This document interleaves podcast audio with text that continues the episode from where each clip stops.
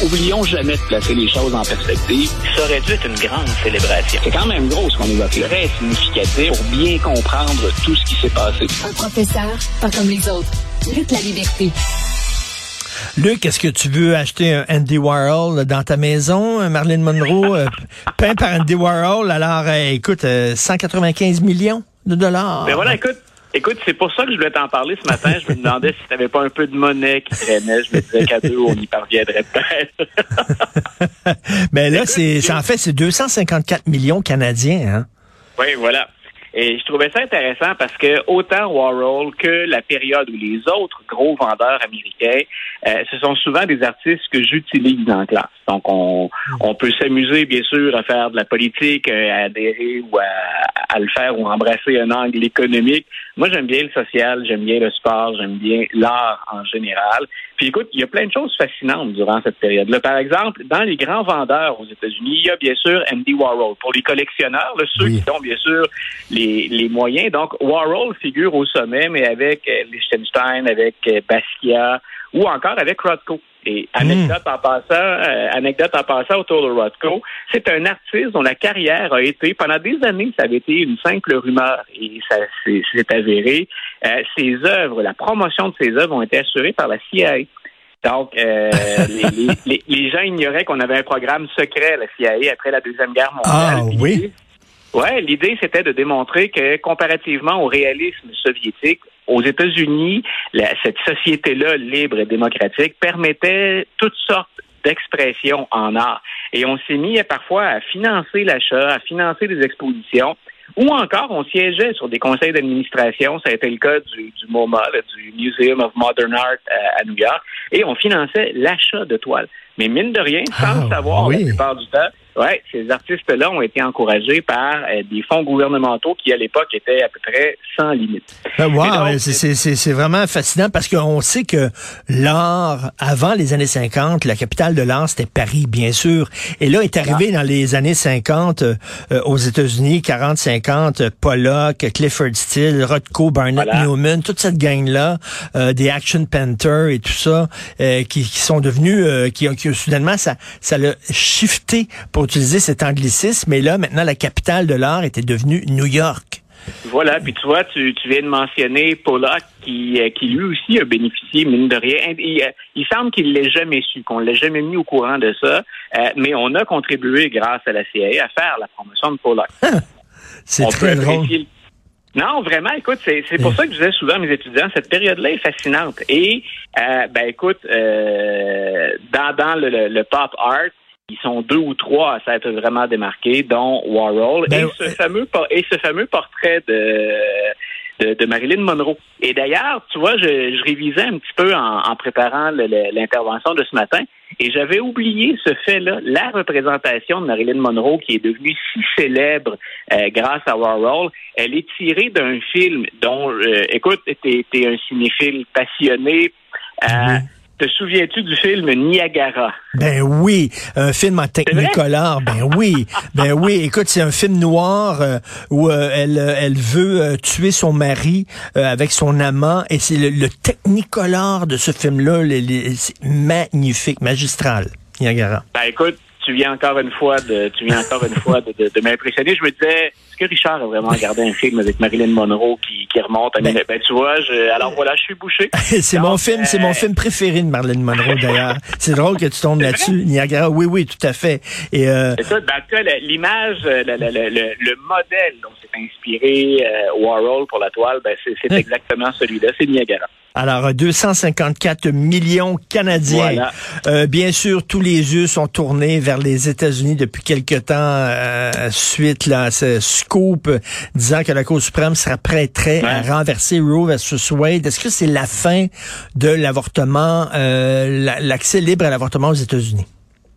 Écoute, les, euh, moi, je, je pense pas qu'on en soit là, parce qu'écoute, mm. il faudrait, quoi que je dis, c'est vraiment une opinion personnelle. C'est c'est pas autre chose qu'une impression, mais d'abord il faut attendre le jugement final. Ce jugement-là euh, ne va survenir normalement que d'ici un mois et demi à deux mois. Donc on verra si ce qui a été échappé ou ce qui a ce qui a coulé dans les médias, euh, c'était en guillemets un, un, moment de négociation entre les neuf juges parce qu'on s'échange des avis à l'occasion puis on procède à des, à des votes. Donc, est-ce qu'on en est vraiment rendu là ou si ça servait plutôt de, de monnaie d'échange? Pour dire, ben, regardez, nous, on l'aurait formulé comme ça, voici jusqu'où on est prêt à aller. Puis moi, je surveille toujours dans ces, dans ces cas-là l'influence du juge en chef euh, le juge John Roberts. Donc, c'est souvent euh, vers lui que je me tourne. Euh, il a une influence qui, est très, très grande au, sein du plus haut tribunal. Maintenant, ce que ça a eu pour effet, ça, on l'a bien vu, hein, dans, dans la population américaine, on a vu cette levée de bouclier dans beaucoup d'États, puis beaucoup de femmes américaines. Les sondages révèlent d'ailleurs qu'encore aujourd'hui, il y a un appui très important en faveur du droit à l'avortement. Euh, mais dans certaines régions, ben, ça, ça, a motivé plus qu'il ne l'était, euh, bien sûr, euh, les, hmm. les pro-vie. Et les pro-vie n'ont jamais été aussi près de leur objectif depuis Roe versus Wade. Et ce qui est intéressant, c'est de voir que, dans, en tout cas du moins au sein des manifestants ou des activistes dans les pro-vie, euh, on vient de leur donner ce qu'ils souhaitaient. Pour eux, ça semble acquis. Et ils envisagent déjà autre chose. Et, peut-être qu'au Québec, bon, on va écarquiller les yeux encore un peu. Eux, ce qu'ils souhaitent maintenant, c'est ils regardent les élections de mi-mandat majorité à la Chambre des représentants, majorité au Sénat. On a aussi les yeux vers 2024 et on espère passer les démocrates et Biden de la présidence.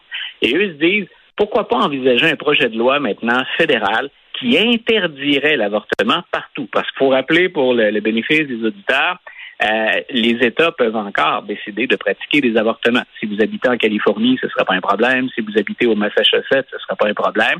Par contre, dans certains États, vers le centre et vers le sud du pays, ben là, euh, avoir accès à un avortement dans votre État, ça deviendra à peu près chose impossible. Mais, mais là, ça a qu'ils veulent même s'en prendre là, aux, euh, aux, moyens de contraception puis aux condoms. Moi, je dis, ben, pourquoi arrêter là, Luc? Il faudrait rendre, il faudrait interdire la masturbation. Parce que regarde, non, non, mais chaque, chaque spermatozoïde chaque spermatozoïde perdu pourrait être un bébé, puis là, ça se ramasse dans le fond d'un Kleenex alors, ou au plafond, alors que ça pourrait faire des bébés. faudrait interdire la masturbation. Je, rigolais parce que en même temps que ça me revenait à l'esprit euh, ce que j'ai toujours considéré comme une blague. Tu connais probablement Bill Maher aux États-Unis qui a la langue dans sa poche, qui est vraiment une grande gueule, assez spectaculaire. Euh, et Bill Maher a déjà dit le slogan des républicains puis le slogan des conservateurs, ça devrait être Life begin at erection. Donc, euh, la, vie commence à l'érection. Donc, ça, vient rejoindre, ça vient rejoindre ce que tu étais en train de d'apporter comme hypothèse. Non, mais est-ce que c'est est-ce qu'ils vont aller jusque là sans prendre au condom ou c'est de la paranoïa là? Ben, écoute, euh, c'est drôlement intéressant. Au-delà du fait qu'il y a des choses qui nous apparaissent parfois caricaturales ici, euh, moi j'écoutais en, fin de semaine, là, on se relayait sur les différentes chaînes, dans les différentes émissions euh, grand public. on interrogeait des conservateurs, des progressistes, et il y a au moins deux, deux gouverneurs d'État qui ont refusé de se prononcer sur la question des moyens de contraception. Donc, ils n'ont pas dit non, non, arrêtez, ça c'est de l'excès, on n'ira pas jusque-là. D'abord, écoute, bien malin qui va être capable de mettre ça en pratique, bonne chance. Euh, mais euh, les, gouverneurs refusaient de dire on n'ira pas jusque-là. Ce qu'ils disaient, c'est ben, pour le moment, c'est pas ce dont on discute. Mais ça veut dire que le langage est à peine codé. Hein? Ça veut dire, ben oui, je sais que ça discute. Hmm. C'est pas impossible qu'on aboutisse dans ce coin-là éventuellement. C'est complètement fou. Euh, écoute, je, moi, je, je, je, fais partie des gens qui critiquent beaucoup les dérives du mouvement woke. Je crois que c'est un devoir de le faire.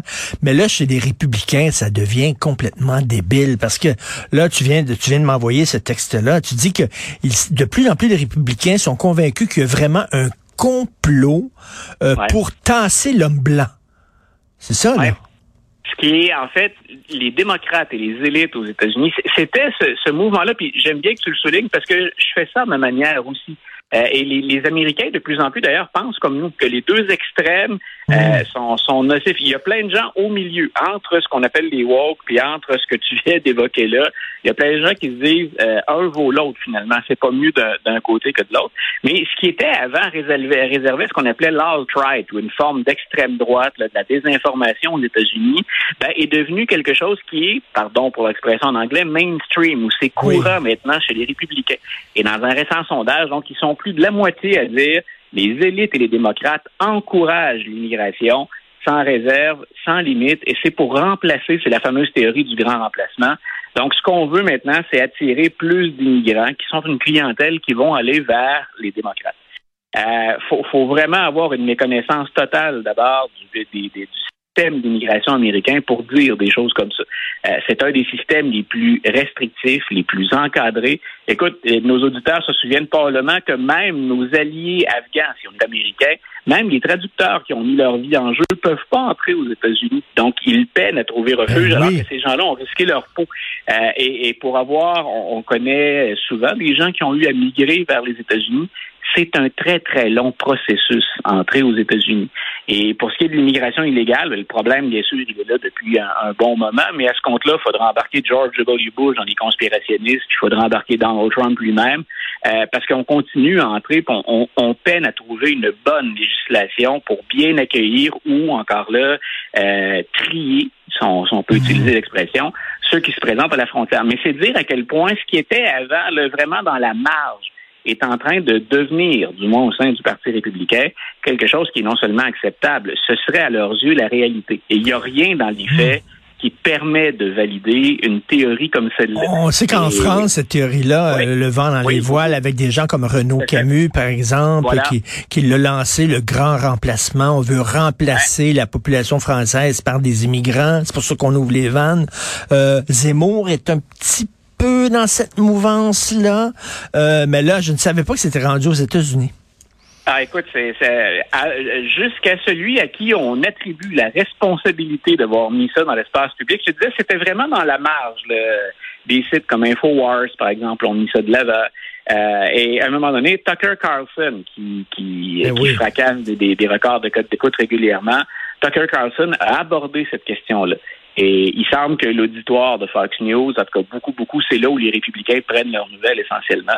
Et il semble que c'est à partir de ce moment-là qu'on s'est comme convaincu, en tout cas à plus de 50 des républicains, que cette thèse-là était valide et que c'est ce qu'on devait craindre. Euh, maintenant, ben, on a des élections cette année, les élections en 2024. Assurez-vous que l'immigration, soyez assurés plutôt que l'immigration va encore être un des thèmes chauds. Et c'est vraiment une patate chaude problématique pour Joe Biden parce que pour le moment, on gère l'immigration, entre autres illégale ou les réfugiés, on gère ça avec une loi de, euh, de l'ère Trump qu'on n'a pas réussi à remplacer encore. Donc, ça pour Joe Biden, puis on le avec Kamala Harris, qui est allée à l'étranger déjà intervenir sur le dossier. Euh, dans les deux cas, c'est problématique. Écoute, je sais que ces temps-ci, euh, bon, c'est peut-être ta fin de session, t'es peut-être pris dans le- les, les corrections, t'as un jeune enfant, t'as pas bon, mais que quand tu vas te libérer un peu plus, tu dois absolument. Je me mets à genoux. Regarder Gaslit, la série sur le Oui. Watergate avec Julia Roberts et Sean Penn, euh, puis qui raconte par l'entremise de la vie de Mar- Martha Mitchell, qui était la femme de l'Attorney General. C'est la meilleure série de, de politique que j'ai vue de ma vie. Et, et je Ben, regarde, j'ai- regardé trois a- épisodes et chaque fois je dis à Sophie, maudit que j'aimerais ça regarder ça avec Luc. J'aimerais ça que Luc Ah, soit à côté de euh, moi avec une bière puis qu'on regarde ça ensemble. C'est Tu vois, je suis, extraordinaire. allé, je suis allé dans l'ordre. On avait parlé de Benjamin Franklin aussi, tous Oui. les deux, de, de Ken Burns. Ça, c'est fait. J'ai eu le temps de, j'ai eu le temps de le couvrir, puis j'encourage les auditeurs qui s'intéressent à cette période-là, puis au personnage à, à l'écouter.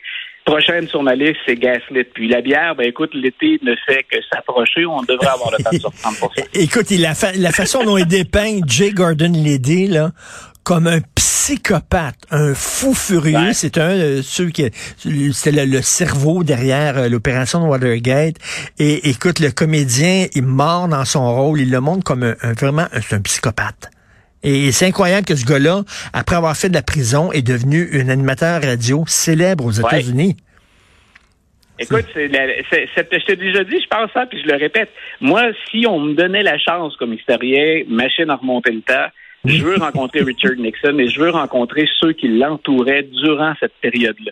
Et euh, c'est une période qui, qui me fascine pour ça. Ben, Et- surtout qu'on on nous explique là, rapidement dans la série, euh, quand, quand il a fait le Watergate puis il est allé espionner les démocrates, il, il, il trônait en haut des sondages. Il n'y avait pas besoin de faire ça. Il gagnait les doigts dans le nez.